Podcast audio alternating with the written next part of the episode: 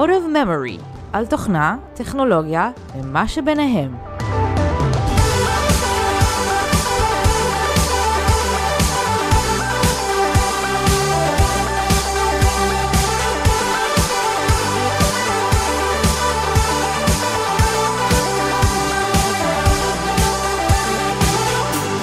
ברוכים הבאים לפרק מספר 7 של Out of Memory. אני מיכה קאופמן. ואני עופר זליג. לפני מספר ימים פרסמנו את הפרק האחרון בסדרה של שלושה פרקים על תולדות ההצפנה, והיום אנחנו חוזרים להקליט פרקים רגילים על ענייני דיומא. מילה לפני שנמשיך, הפרקים על תולדות ההצפנה באמת מאלפים ומרתקים, זה לא משהו שמיכה יגיד לכם, אני אגיד לכם את זה בצורה אובייקטיבית, במרכאות. לא, הם ברצינות אה, מאלפים ומרתקים. בנגן האהוב עליכם תמצאו את שלושתם, זה נמצא כמו שאנחנו אומרים תמיד בסוף התוכנית בכל הפלטפורמות אה, הנוחות לכם, כולם שם.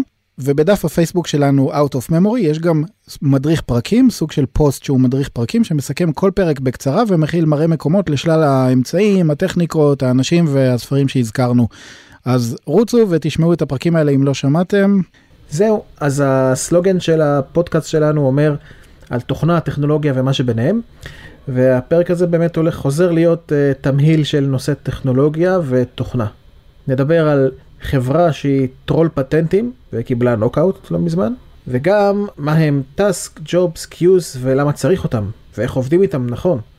ונוסיף ונטבל בכמה דברים חדשים ונחמדים שאולי לא הכרתם ב-JavaScript, ב-CSS, ובכלל uh, טכניקות נחמדות. יהיה מעניין. קדימה, בואו נתחיל. כן, אז הנושא הראשון, המלחמה של Cloudflare בטרולי הפטנטים. מי הם Cloudflare? רובנו מכירים אותה, מי שלא מכיר, Cloudflare היא החברה הכי גדולה בעולם שמאפשרת לכל מיני שירותים של פרוקסי, זאת אומרת יש לך אתר, אתה רוצה שהוא יעבוד מהר יותר, אתה ממפה את הדומיין שלך אליהם, ואז בעצם כל התכנים הסטטיים של האתר שלך עוברים דרכם. דיברנו עליהם אפילו עופר באחד הפרקים הקודמים על התקלה שהייתה שם והשביתה חצי אינטרנט אה, למשך אה, תקופה. נכון. אבל זאת חברה שכדאי להכיר, זו חברה שכדאי להכיר כי חברה מדהימה ואפשר כל מי שיש לו אתר אה, יכול בקלות אה, ממש ממש בקלות אה, לשפר את המהירות שלו רק על ידי כמה לחיצות כפתור פשוט להעביר את התקשורת בין המשתמשים לבין האתר שלו דרך Cloudflare אה, זה אפילו חינמי. כן זה חינמי לגמרי וזה מה שטוב הם חברה מאוד מאוד פתוחה וממציאה כל מיני תקנים אה, ומוציאה אותם ל, ל, לעולם הרחב משתפת אותם עם כולם אז כן אלה Cloudflare. נוסף לכך יש מושג שנקרא טרול פטנטים. מה זה טרול פטנטים? פטנט כולנו יודעים מה זה אדם המציא משהו הוא מספיק ייחודי ראשוני עוזר טכנולוגית טכנולוגית, רפואית וכן הלאה, הוא יכול לרשום עליו פטנט, ואם הוא היה הראשון ולא היו אנשים קודם ולא התנגדו לו וכן הלאה וכן הלאה, זה ייתן לו את הזכויות להשתמש בהמצאה שלו ל-20 שנה. אחרי 20 שנה זה פג תוקף אה, וכולם יכולים להשתמש בזה, כך עובדות חברות התרופות הגנריות למשל, מחכות שיעברו 20 שנה ואז מייצרות תרופות שהתוקף של הפטנט שלהם עבר.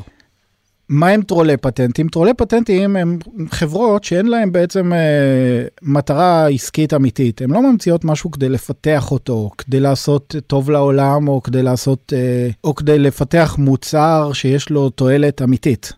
חברה שהיא טרול פטנטים קונה פטנטים מאנשים שהמציאו פטנט והוא על שמם והם לא עושים איתו כלום והוא שם שוכב, מחפשות כאלה פטנטים, במטרה לרוץ ולתבוע חברות או אנשים שמשתמשים בפטנטים שהם הרגע קנו.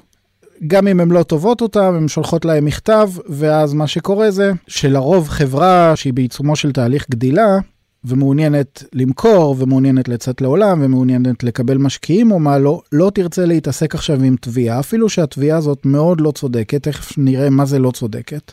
ותעדיף לשלם לחברת הטרול פטנטים הזאת כמה עשרות אלפי דולרים או 100 או 200 אלף דולר. רק שיעזבו אותם וייתנו ל due diligence לעבור בהצלחה. בדיוק, בדיוק, כי, כי זה לא נראה טוב ב due diligence. שיש תביעה. לא משנה כמה היא לא צודקת וכמה חברה שתבעו אותה הולכת אה, לנצח. זו תביעה, זה סיכון, אף אחד לא אוהב את זה. והטרולי פטנטים יודעים את זה, הם שולחים מכתב מאיים, אתם משתמשים לנו בפטנט ובעצם דורשים כסף. והטרולי פטנטים הם צרה צרורה כי בעצם חוקי הפטנטים בעולם ובעיקר בארצות הברית הם כאלה שמאפשרות בצורה מאוד קלה לבעל הפטנט ללכת ולתבוע ולך תוכיח שאין לך אחות, הרבה יותר קשה להתגונן. אז זאת המציאות. באוקטובר 2016 טרול פטנטים כזה, שזו חברה בשם Blackbird, שלחה מכתב ל Cloudflare, ומה שנקרא התעסקה עם, ה... עם הבן אדם הלא נכון, מה שנקרא נתנה, נתנה סטירה לבריון השכונתי. לא שקלאודפלר היא בריון אה, רע, היא בריון מאוד טוב, אבל היא התעסקה עם החברה הלא נכונה. בלקברד קנתה פטנט, שהכותרת של הפטנט היא Providing an Internet Third Party Data Channel. מה זה? נשמע עמום? נשמע כללי? בדיוק. זאת המטרה שלהם. וככה טרולי הפטנטים, זה מה שהם עושים, הם קונים פטנט שההגדרה שלו כל כך רחבה שזה לא בעיה למצוא חברות ולהגיד להם אתם מפרים את זה, וזה כשל של... אה, מה, אז הם פטנט על לספק דרך גוף שלישי אה, לא, לא, לא, דאטה צ'אנל, כלומר כל, כל מה שקשור, כן, משהו של גופים שלישיים, כל דבר שנותן אוגמנטציה על קשר בין שרת ל... ל... שזה בעצם כל, כל האינטרנט בערך. זה כל האינטרנט שזה Cloudflare כמו שאתה מצליח כמובן להבין מהסיפור אבל המון המון גופים אחרים זה יכול להיות ספק אה, אינטרנט זאת אומרת ה-ISP זה יכול להיות המון אנשים זה נורא גנרי. Okay. אוקיי. אז זה פטנט שהם קנו אותו מהממציא שלו בסכום של דולר אחד, כמו שהתברר אחר דולר. כך. דולר אחד, למה? דולר אחד ועוד איזשהו ניסוח באנגלית שאני לא זוכר כרגע, שהתרגום החופשי שלו לעברית זה ועוד טובות הנאה. כלומר, מוגדר בהסכם ביניהם עוד דברים שיצאו מהדבר הזה בלי להגדיר מה יצא, איך יצא, אבל באחד דולר. הם שלחו, הם שלחו, אני לא זוכר אם שלחו מכתב דרישת תשלום ל Cloudflare או שישר תבעו אותה, לא כל כך משנה. זה הגיע לבית המשפט, Cloudflare לא שילמו. קודם כל פרייר זה שמכר להם בדולר, היה יכול למכור להם את זה גם בעשרת אלפים דולר, היו קונים. לא, לא, לא, לא, אה, חכה, מה, יש סיבה לזה שהוא מכר בדולר. זה לא, זה לא סתם, הוא לא פרייר. נגיע לזה. והם הלכו ותבעו את Cloudflare, ו Cloudflare אמרו, אנחנו לא משלמים. אנחנו לא מהחברות האלה שעכשיו אה, ישלמו כדי להוריד את זה מהגב שלהם, אנחנו יכולים, יש לנו אורך אה, רוח ויש לנו אוויר לנשימה, אנחנו יכולים להתמודד עם זה. הם פתחו פרויקט שהם קראו לו פרויקט אה, Jengo, שיילחם בתביעה הזאת. ואיך, ה, ואיך הפרויקט הזה יילחם? הוא יילחם בתביעה הזאת בשלושה מישורים. מישור ראשון זה הגנה ישירה מהתביעה, כלומר ללכת לבית המשפט, להראות שה... שהם לא, מפ... לא מפרים את הפטנט. ש... להראות שאין ממש בפטנט הזה, שהוא גנרי ש... וכן הלאה. זה דבר ראשון, יש להם את הכסף בניגוד לאחרים, והם יכולים לעשות את זה. אבל כאן הם לא סיימו.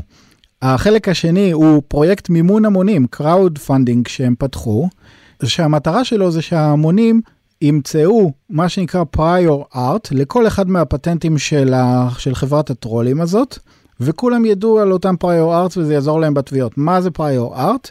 אמרתי קודם שנורא נורא קל לתבוע פטנט שיש לך שבבעלותך ונורא קשה להגן עליו אבל אחת ההגנות הטובות ביותר והאפקטיביות ביותר זה prior art זה לבוא ולהגיד לבית משפט הפטנט הזה לא תקף כי, כי עוד לפני התאריך שהוא יצא כבר היה שימוש באותה שיטה ואותה טכנולוגיה שהפטנט הזה מתאר ואז בעצם הפטנט הזה נופל.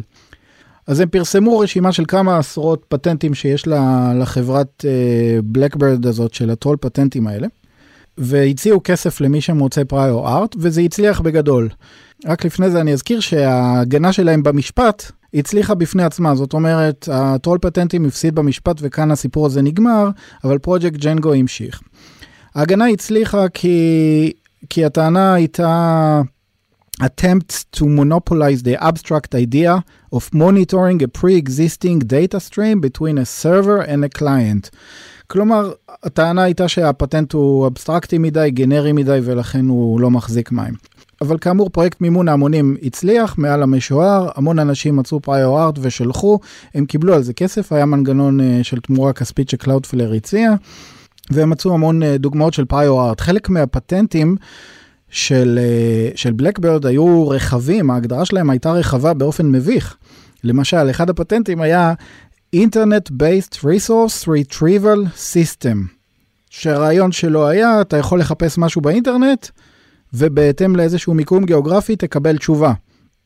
אם זה נשמע לך כמו ספר טלפונים, אתה צודק.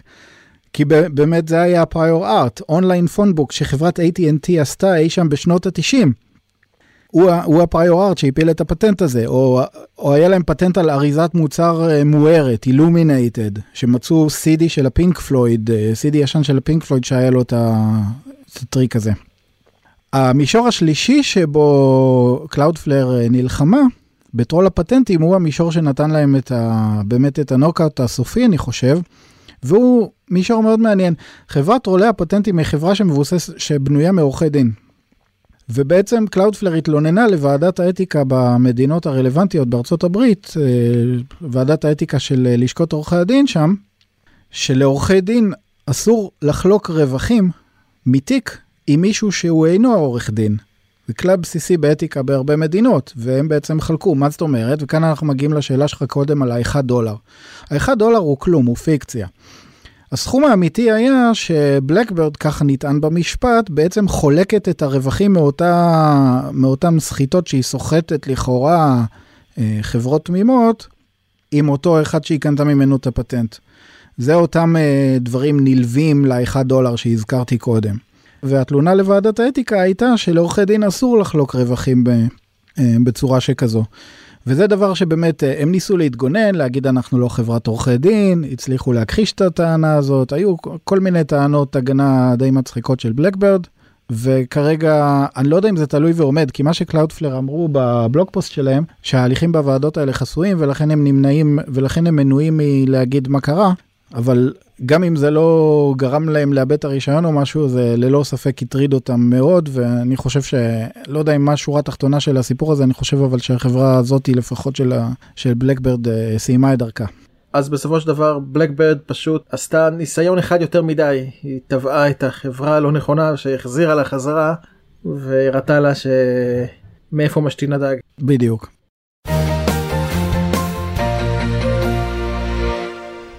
טוב, אה, קצת כדי לרענן את השיחה בלעבור מטכנולוגיה לתוכנה, כי אנחנו הרי נמצאים על הרצף הזה איפשהו כל הזמן, אז בואו נדבר רגע על תוכנה. מי לא מכיר אה, בג'אווה סקריפט אה, את המקרה הנ"ל? אתה צריך להכניס איזשהו מספר מאוד מאוד גדול, נגיד איזה 100 מיליון, שזה אחד עם המון אפסים אחריו, וקשה לך לשים לב בקוד אם כתבת 100 מיליון או 10 מיליון אתה צריך עם האצבע או עם הסמן לבוא ולסמן נכון שלושה אפסים שלושה אפסים שלושה אפסים אוקיי נכון נכון בטעות רשמתי פה אה, הייתי צריך לעשות 10 מיליון יצא לי 100 מיליון או הפוך. כי במבט ראשון קשה לשים לב אה, עם כל כך הרבה אפסים כמה אפסים יש פה נכון? נכון סופרים ידנית. הנה טריק קטן ונחמד שאפשר לעשות ולא הרבה מכירים אותו. פסיקים אי אפשר לשים אבל אפשר לשים שים לב, קו תחתי. וואלה. אפשר לעשות כל שלושה אפסים קו תחתי. מה שקורה מאחורי הקלעים זה שג'אווה סקריפט מתעלם מהקו התחתי הזה לגמרי, ופשוט מסתכל על המספר בלי קו תחתי. Mm, יפה. אתה אמור להיות הבוגר האחראי בסיפור ולשים את הקו כל שלוש ספרות. אתה יכול לעשות גם טעות. אתה יכול לרשום אה, אלף בתור 1 קו תחתי 000 ואתה יכול לרשום 1 0 קו תחתי 00 שזה יהיה אותו דבר כי כשמורידים את הקו תחתי בשני המקרים זה אלף. אבל מבחינת ה syntax אפשר לשים קו תחתי איפה שרוצים באמצע מספר והוא פשוט נעלם זה רק לעניין רק עניין ויזואלי שיהיה לך נוח כמפתח להבין איזה מספר כתוב כאן. יפה אחלה אז הנה טיפ קטן ראשון לא מוכר ב JavaScript. יש לך עוד משהו? לא נספר את כולם היום אבל בוא ניקח עוד משהו דווקא מ-CSS נגיד. אתם מכירים את ה-Direction RTL ו-LTR נכון? אני מניח שכולם לפחות בישראל מכירים את זה שקובע אם הסמן יהיה כתיבה מימין לשמאל או משמאל לימין. יש כזה פרופרטי של CSS, Direction, נקודותיים, RTL או LTR. אבל מה קורה אם אתה לא יודע את הכיוון ואתה רוצה שזה יהיה כמו ב... שכותבים בוואטסאפ נגיד ואם אתה מתחיל מילה בעברית אז שזה יהיה right to left ואם התחלת את המשפט באנגלית אז שזה יהיה left to right. אז מסתבר שגם לזה יש אופציה. יש אפשרות לדירקשן לתת אוטו. שהיא מה שהיא עושה זה בדיוק כמו בוואטסאפ נותנת לכיוון של הטקסט להיות לפי האות הראשונה שבטקסט. אז היא תהיה RTL אם התחלת לכתוב אות בעברית ותהיה LTR אם התחלת במספר או באות באנגלית עוד איזושהי שיטה קטנה ומגניבה שלא הרבה מכירים. ואם מדברים על דברים שלא מכירים אז אולי נזכיר עוד משהו שאולי לא קשור לפיתוח לגמרי. בוא נגיד שאתם רוצים את המקרה הבא. יש לכם איזשהו משהו שאתם יודעים לצורך העניין אתם יודעים בוודאות את התוצאות של הטוטו הקרובות. אתם לא רוצים לפרסם את זה כי אז כולם ימלאו אתם רק רוצים שתוכלו אחר כך להגיד לאנשים ולהראות להם, תראו, הנה, ידעתי את זה ראשון. או אני יכול לחשוב על עוד אה, דוגמה, מצאת איזושהי פרצת אבטחה ואתה רוצה לגלות אותה באופן מסודר ו- ואתי אחרי שהחברה יודעת עליה וכן הלאה, אבל אתה רוצה לקחת את הקרדיט אחר כך ולהגיד הנה אני הראשון שמצאתי את זה והנה התאריך שמצאתי את זה או הם לא יכולים להגיד אחר אפשר כך. לחשוב על הרבה דוגמאות כאלה. כן או אתה כותב ספר או אתה כותב שיר אה, זה גם משהו שנתקלתי בו עם אה, חבר לא מזמן. הוא כתב איזשהו אה, ספר והוא רצה לשלוח אותו להוצאות ספרים והוא פחד ממקרה שהם בעצם ייקחו לו את הטרנסקריפט את הסיפור ולך תוכיח אחר כך שאתה כתבת את זה ראשון. זו דוגמה למשהו שאתה רוצה מצד אחד להראות שידעת או שהיה בחזקתך אבל אבל אתה לא רוצה לפרסם. כן לפעמים זה גם בשביל שלא תהיה נבואה שמגשימה את עצמה. אם אתה יודע, אתה יודע משהו ואתה יודע שאם תג... תספר אותו, פועל התמנון. כן, זה יקרה. אתה לא רוצה שלספר, אתה רק רוצה אחר כך להראות שאתה היית הראשון שידע או חשב או יצר את הדבר הזה. אז איך עושים את זה?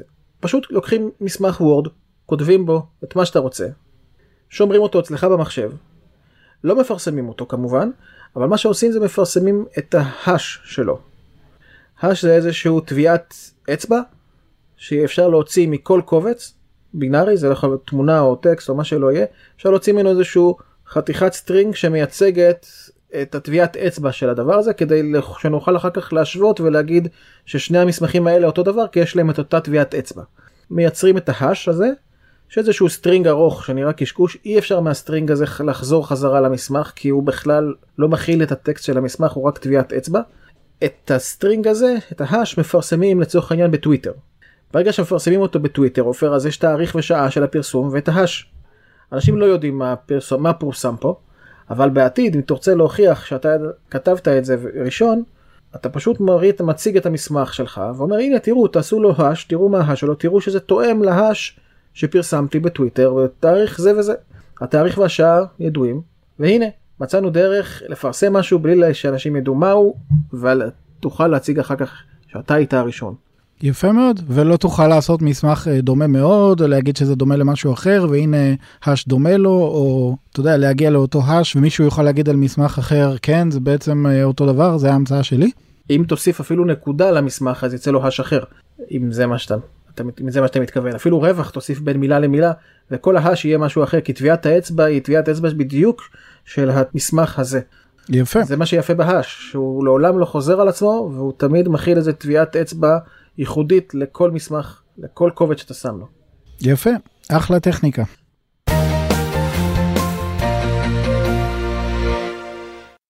קונספט נוסף בעולם התכנות, בעיקר בעולם הווב, הקונספט של הפרדת long running jobs מהקוד השוטף נקרא לזה של האפליקציה. מה זאת אומרת? מה זה הקוד השוטף? יש לכם נניח אתר מסחרי, אתר של קניות, בואו תחשבו שאתם אמזון, קוד נקרא לזה מסורתי, מה שהוא היה עושה ברגע שבן אדם קנה משהו, סיים לשלם ו- ועשה את השליחה הסופית של ה... ולחץ אה, על הכפתור הקנה הסופי, קורים שרשרת של דברים. יש כמובן סליקה של כרטיס האשראי שלו, יש הוצאה של הזמנה ל inventory, למחסן לספק את זה, יש מערכת נוספת ששולחת לו חשבונית, יש מערכת נוספת ששולחת לו אימייל של תודה רבה, קיבלנו את ההזמנה שלך. יש המון המון דברים שקורים ברגע, ש... ברגע שהלקוח לוחץ על הכפתור אה, הזמן. או כל מערכת או כל דבר אחר. זאת אומרת, יש דברים שקורים ב database, הם קורים אה, הם קורים אחד אחרי השני, הם לא רק ב database, הם גם שולחים אימיילים, הם גם מדפיסים, הם גם מפעילים כל מיני בדיקות לוגיות. אני יכול לחשוב לדוגמה שוב פעם מעולם המסחר, בדיקה האם העסקה הזאת היא, היא היא בחשד להיות fraud, כלומר יש כל מיני ספקי צד שלישי שמאפשרים לדעת על פי המון המון פרמטרים, מה הסיכוי שבעצם הקונה הוא, הוא רמאי, ואז אולי להכשיל את זה, כלומר שלא תשלח מוצר ואז הבן אדם יעשה chargeback, יבקש את הכסף שלו חזרה מחברת האשראי ויגיד שגנבו לו את האשראי ואתה תפסיד את הכסף של המוצר ששלחת. יש המון המון דברים שקורים. כשאתה מתחיל לתכנת עד שלב מסוים, אתה פשוט בצורה, אה, נקרא לזה נאיבית, וזה כשאני אומר אתה זה כולל גם אותי ונכשלתי גם אני בדבר הזה וכך לומדים אחרי וכך בעצם צוברים ניסיון בתכנות. אתה עושה את הכל מה שנקרא אינליין הבן אדם לחץ על קנה קוראים הדברים האלה ואז הוא מקבל תשובה תודה רבה. מתי הוא מקבל את התשובה הזאת? אחרי הרבה זמן. כי זה תלוי בכמה זמן לקח לאימייל להישלח, זה יכול לקחת שנייה, שתיים, שלוש בקלות, זה תלוי בהדפסה, זה תלוי בהמון המון דברים. ישנו קונספט בסיסי שצריך להכיר, שנקרא uh, Jobs או Queues או Tasks, כל המילים האלה הם אה, מילים משותפות ל, לעולם אחד, למרות שהם קצת שונים אחד מהשני, אבל כולם אותו עולם, שהרעיון שלו הוא אתם לא עושים את הדברים האלה אינליין בקוד שלכם. מה זאת אומרת? יש לכם קוד של אתר האינטרנט, ברגע שמישהו לחץ על קנה, הקוד הזה צריך לעשות דו, משהו מאוד מינימלי. הוא צריך ליצור איזשהו טאסק שיקרה אחר כך, תכף נסביר איך ולמה ו- ואיפה, וישר להגיד לבן אדם תודה רבה, קיבלנו את ההזמנה שלך. הדבר הזה אמור לקחת מאיות של מאיות שנייה ומטה, אוקיי? כלום זמן. לצורך היישום של הדבר הזה, אתם משתמשים בכל מיני task runners או job runners או message queues ויש המון טכנולוגיות. אני אתן דוגמה לשתי פלטפורמות שאני חושב עליהן כרגע ב-Node.js. יש כלים כמו, כשאני אומר כלים, זה npm install, זה מאוד קל. Uh, throng או later או cron, כל הדברים האלה נותנים לך בעצם לעשות schedule של דברים, דברים שיקרו uh, במרווחי זמן קבועים. העיקר לא אינליין עם הקוד שלך, או בול, שזה ממש message queue. בדוטנט יש hang fire, שזה גם מוצר שנותן לך לעשות scheduling של jobs בהתאם להמון המון כללים. בעצם אתה יוצר message, המסאג' הזה מכיל את פרטי המידע שמעניינים, במקרה של ההזמנה מאמזון, מה הבן אדם הזמין, מה פרטי האשראי שלו ומה הכתובת שלו. הוא מקבל את התודה רבה מיד, תודה רבה, הזמנ, הזמנתך נקלטה, ואז יש את אותו message queue או אותם דברים אחרים שלוקחים את זה ועושים את זה ועושים את כל הפעולות שצריך לעשות ברקע, לא כשה user שיושב מול אתר האינטרנט מחכה. כי user שמקבל את התשובה למה שהוא עשה בשלב מאוחר זה קטסטרופה, אם זה הזמנה אז הוא ילחץ שוב שוב ושוב על הכפתור קנה או יילחץ או יפנה לתמיכה הטכנית שזה לא עובד ו- ו- וזה ייצור המון תקורות. ו- ואם זה לא קנייה אלא פשוט אינטראקציה רגילה של, של ה user באתר, אתם עלולים לאבד את הגולש הזה כי הוא יראה שלוקח לדף הרבה זמן להגיע והוא יעזוב את האתר. חבל. כל לוגיקה שקורית מאחורי הקלעים שלא נדרשת במישרין לצורך התשובה שה user מקבל, צריכה להיות באיזשהו queue ברקע. דוגמאות נוספות, אתם עושים איזשהו עיבוד תמונה, ה user העלה תמונה ואתם חותכים אותה, או ה user העלה אודיו ואתם עושים עליו איזושהי מניפולציה. כל דבר כזה חייב לקרות ב queue ברקע ולא תוך כדי ה... ולא אינליין עם הקוד. יש פלטפורמות קיואים גדולות וטובות, רביט MQ היא אחת המפורסמות שבהן, היא חינם, היא טובה, היא נתמכת וכן הלאה. ברגע שעוברים ממה שנקרא עבודה טרנזקציונית, כזאת שהיא 1, 2, 3, 4 וכל הדברים או שקורים ביחד או שלא קורים בכלל ואז עוברים רולבק והיוזר מקבל תשובה רק אם הכל הצליח וכן הלאה. ברגע שעוברים מזה לעולם של queues, אנחנו מקבלים שתי בעיות. בעיה של קורלציה ובעיה של טיפול בשגיאות. כדי להסביר חלק מהדברים האלה, קורלציה וטיפול בשגיאות ומה עושים איתם ואיך פותרים אותם, אני אביא דוגמאות מאיך עובדת רשת בתי קפה כמו סטארבקס. מה קורה בסטארבקס? אתם באים להזמין קפה, תחשבו סטארבקס חנות שיש בה מלא אנשים שמגיעים, מלא לקוחות, כולם מזמינים קפה. מה היה קורה אם ה flow של סטארבקס היה סינכרוני? מה זאת אומרת? לקוח מגיע, מזמין קפה בקופה, אומרים לו זה עולה 4 דולר, מביא כרטיס אשראי, משלם בקופה, זה עובר בהצלחה, התשלום עובר בהצלחה, הוא חותם או מקיש PIN code או מה שזה לא יהיה, ורק אחרי שהתשלום עבר בהצלחה בעצם זה מגיע לבריסטה והבריסטה מתחיל להכין לו את הקפה. הדבר הזה הוא לא סקיילבל.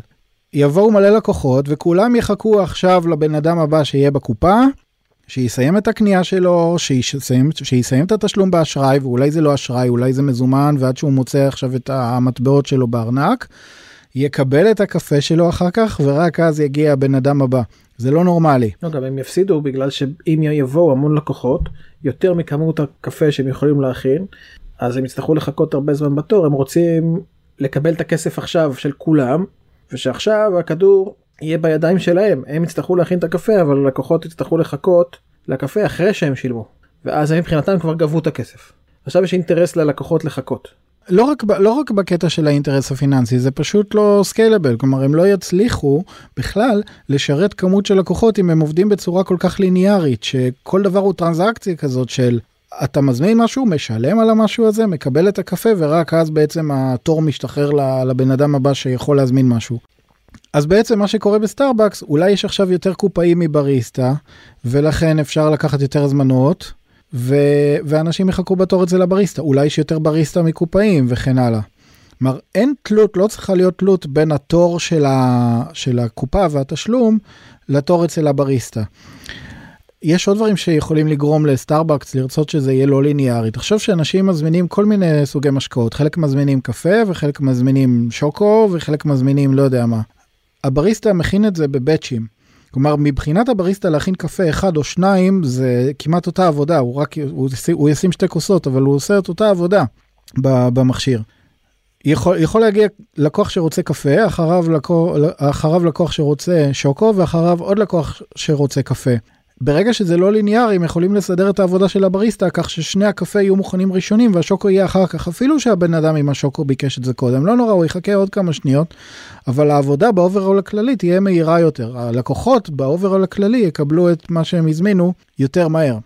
וזה הרעיון הלא ליניארי אז כל פעם שאני מדבר על משהו שקשור לג'ובס ול background ולטאסקים ול independency תחשבו על המודל הזה של סטארבקס. דרך, דרך מצוינת לחשוב על, על uh, מה זה queues במחשב. לגמרי יש המון המון דוגמאות מהחיים האמיתיים ש, שעוזרים לנו להבין כל מיני מושגים מופשטים בתכנות. אז דיברנו על שתי בעיות, קורלציה וטיפול בשגיאות. מה זה קורלציה? ברגע שאנחנו לא עובדים עם קוד inline שבו, כמו שנתתי דוגמה בזה של אמזון, אתם יודעים מי הלקוח, יש לו איזשהו user ID וזה אותו user ID שהולך להדפסת החשבונית, וזה אותו אחד שהולך עם ההזמנה למחסן וכן הלאה.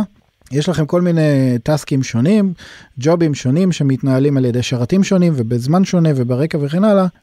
איך כל task יודע בתור שלו למי הוא שייך במרכאות, לאיזה user או לאיזה הזמנה זה שייך, אז בעצם מהשאלה שלי אני חושב שהתשובה מובנת מאליה, משתמשים באיזשהו correlation identifier, ממספר ייחודי שהולך לכל, שכל הטסקים מכירים אותו, זאת אומרת כל הטסקים מקבלים את המספר הזה ואז הם פונים ל database המרכזי או מה שזה לא יהיה ומקבלים את, ה, ומקבלים את פיסת המידע שהם צריכים כדי לעשות את הדבר הבא, אם זה הדפסה, אם זה שליחת אימייל וכן הלאה. אם נשווה את זה שוב לסטארבקס. כן, בסטארבקס הפתרון פשוט, מה הקורלציה בסטארבקס? שאני משלם, אני משלם, אני מקבל פתק עם השם שלי. אני, ש... הם שאלו אותי איך קוראים לי, אמרתי להם מיכה. ועכשיו, כשיהיה מוכן הקפה שלי, אז מישהו שם יצעק מיכה ואני אדע לבוא ולקחת את הקפה שלי.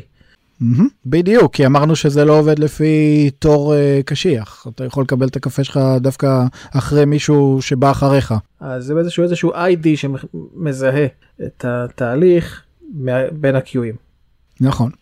הבעיה השנייה שיש בעולם הזה היא טיפול בשגיאות. בתכנות סינכרוני, מה שנקרא טרנזקציוני, שהכל קורה ביחד או לא קורה בכלל, לא נורא, משהו נכשל באמצע, סליקת האשראי נכשלה או לא משנה מה, הכל יעבור רולבק ו- ויתבטל.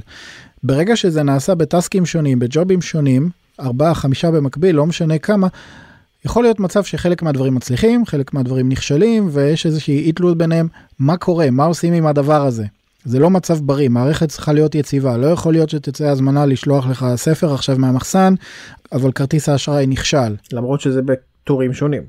נכון, לא יכול להיות מצב שה, שאמזון שולחים לך אימייל עם uh, תודה רבה על ההזמנה, האימייל נכשל, לא משנה למה, כי שרת המיילים שלהם נכשל, כי האימייל שהקלדת לא נכון, והזמנה תעצור, חבל, הם יפסידו כסף. שילמת כסף, הכרטיס אשראי עבר, ישלחו לך את הספר, עם, ה, עם הבעיה באימייל יתמודדו אחר כך, אתה תפנה אליהם ולא משנה מה.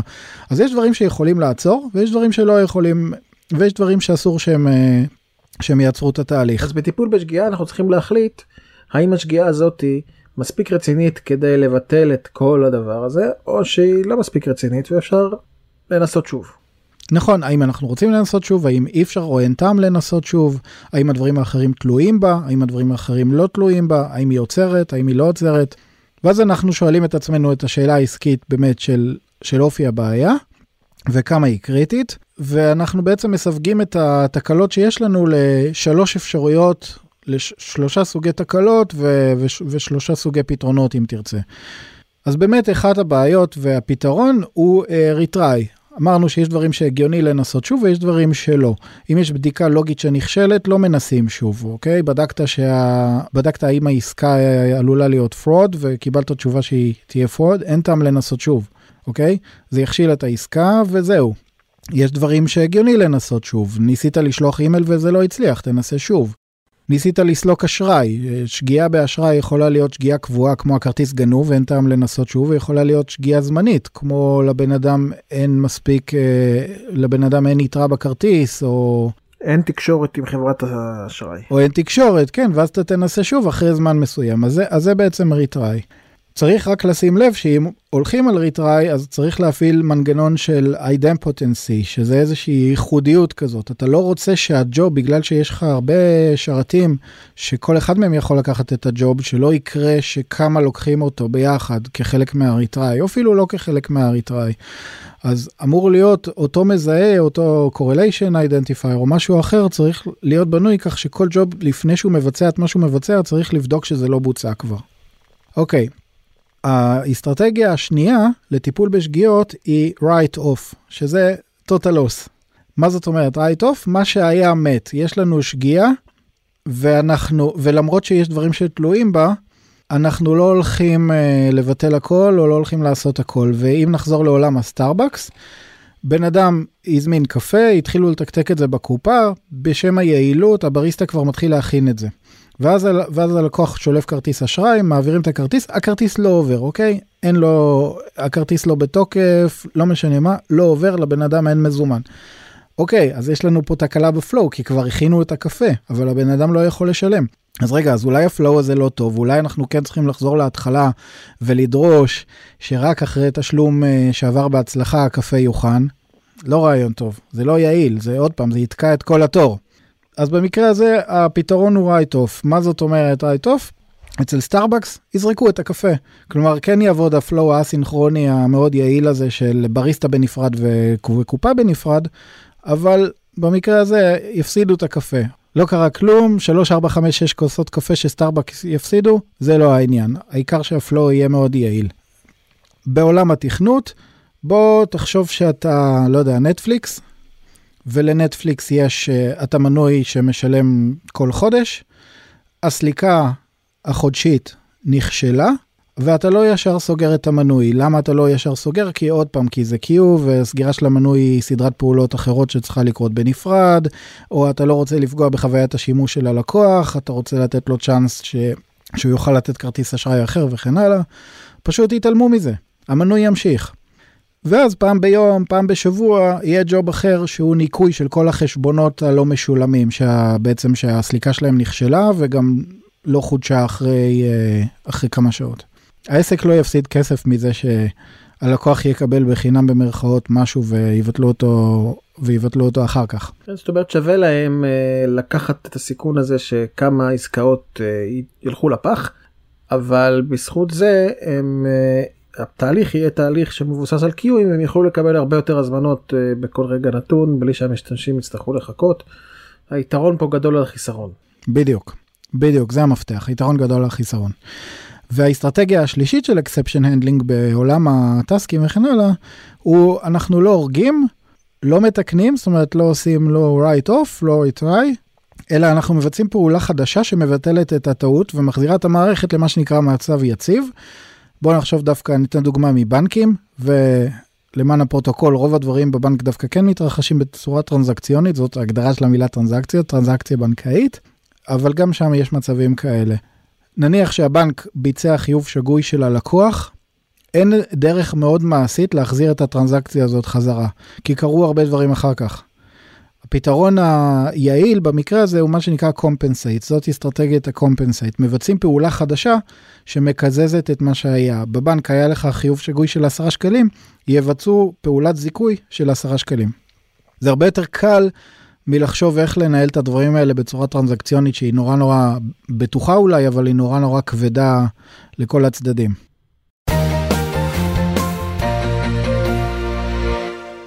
אם לסכם מה היה לנו היום, נתנו טכניקה חשובה בתכנות שהיא עולם הג'ובס, ה queues וה tasks בניגוד לתכנות סינכרוני, טרנזקציוני, ליניארי או איך שקוראים לזה, כדי לעשות את כל מה שה user לא צריך שיקרה לפני שהוא מקבל תשובה, וכך מקבלים חוויית שימוש הרבה יותר טובה, ו-throughput הרבה יותר מהיר, כמו שהראינו בדוגמה של סטארבקס, הרבה יותר לקוחות, הרבה יותר קפה, מאשר אם זה ליניארי. מיכה נתן לנו טיפ חשוב ב-JavaScript וטיפ חשוב ומעניין ב-CSS. וסיפרנו על המלחמה של Cloudflare בטרולי הפטנטים. עד כאן הפרק השביעי של Out of Memory. תמצאו אותנו בכל פלטפורמות הפודקאסטים המובילות. אם אתם שומעים אותנו דרך אפליקציה של אפל, בבקשה תנו לנו חמישה כוכבים בדירוג, זה חשוב לנו. עקבו אחרי דף הפייסבוק והקבוצה שלנו, הכי חשוב לנו לשמוע שלמדתם דבר או שניים, כי בשביל זה אנחנו כאן, אבל אנחנו גם רוצים ללמוד מכם, ולכן כרגיל, תנו לנו הערות ותובנות ונשמח לשמוע. זהו, נתראה בפרק הבא של Out of Memory. ביי עופר. ביי מיכה.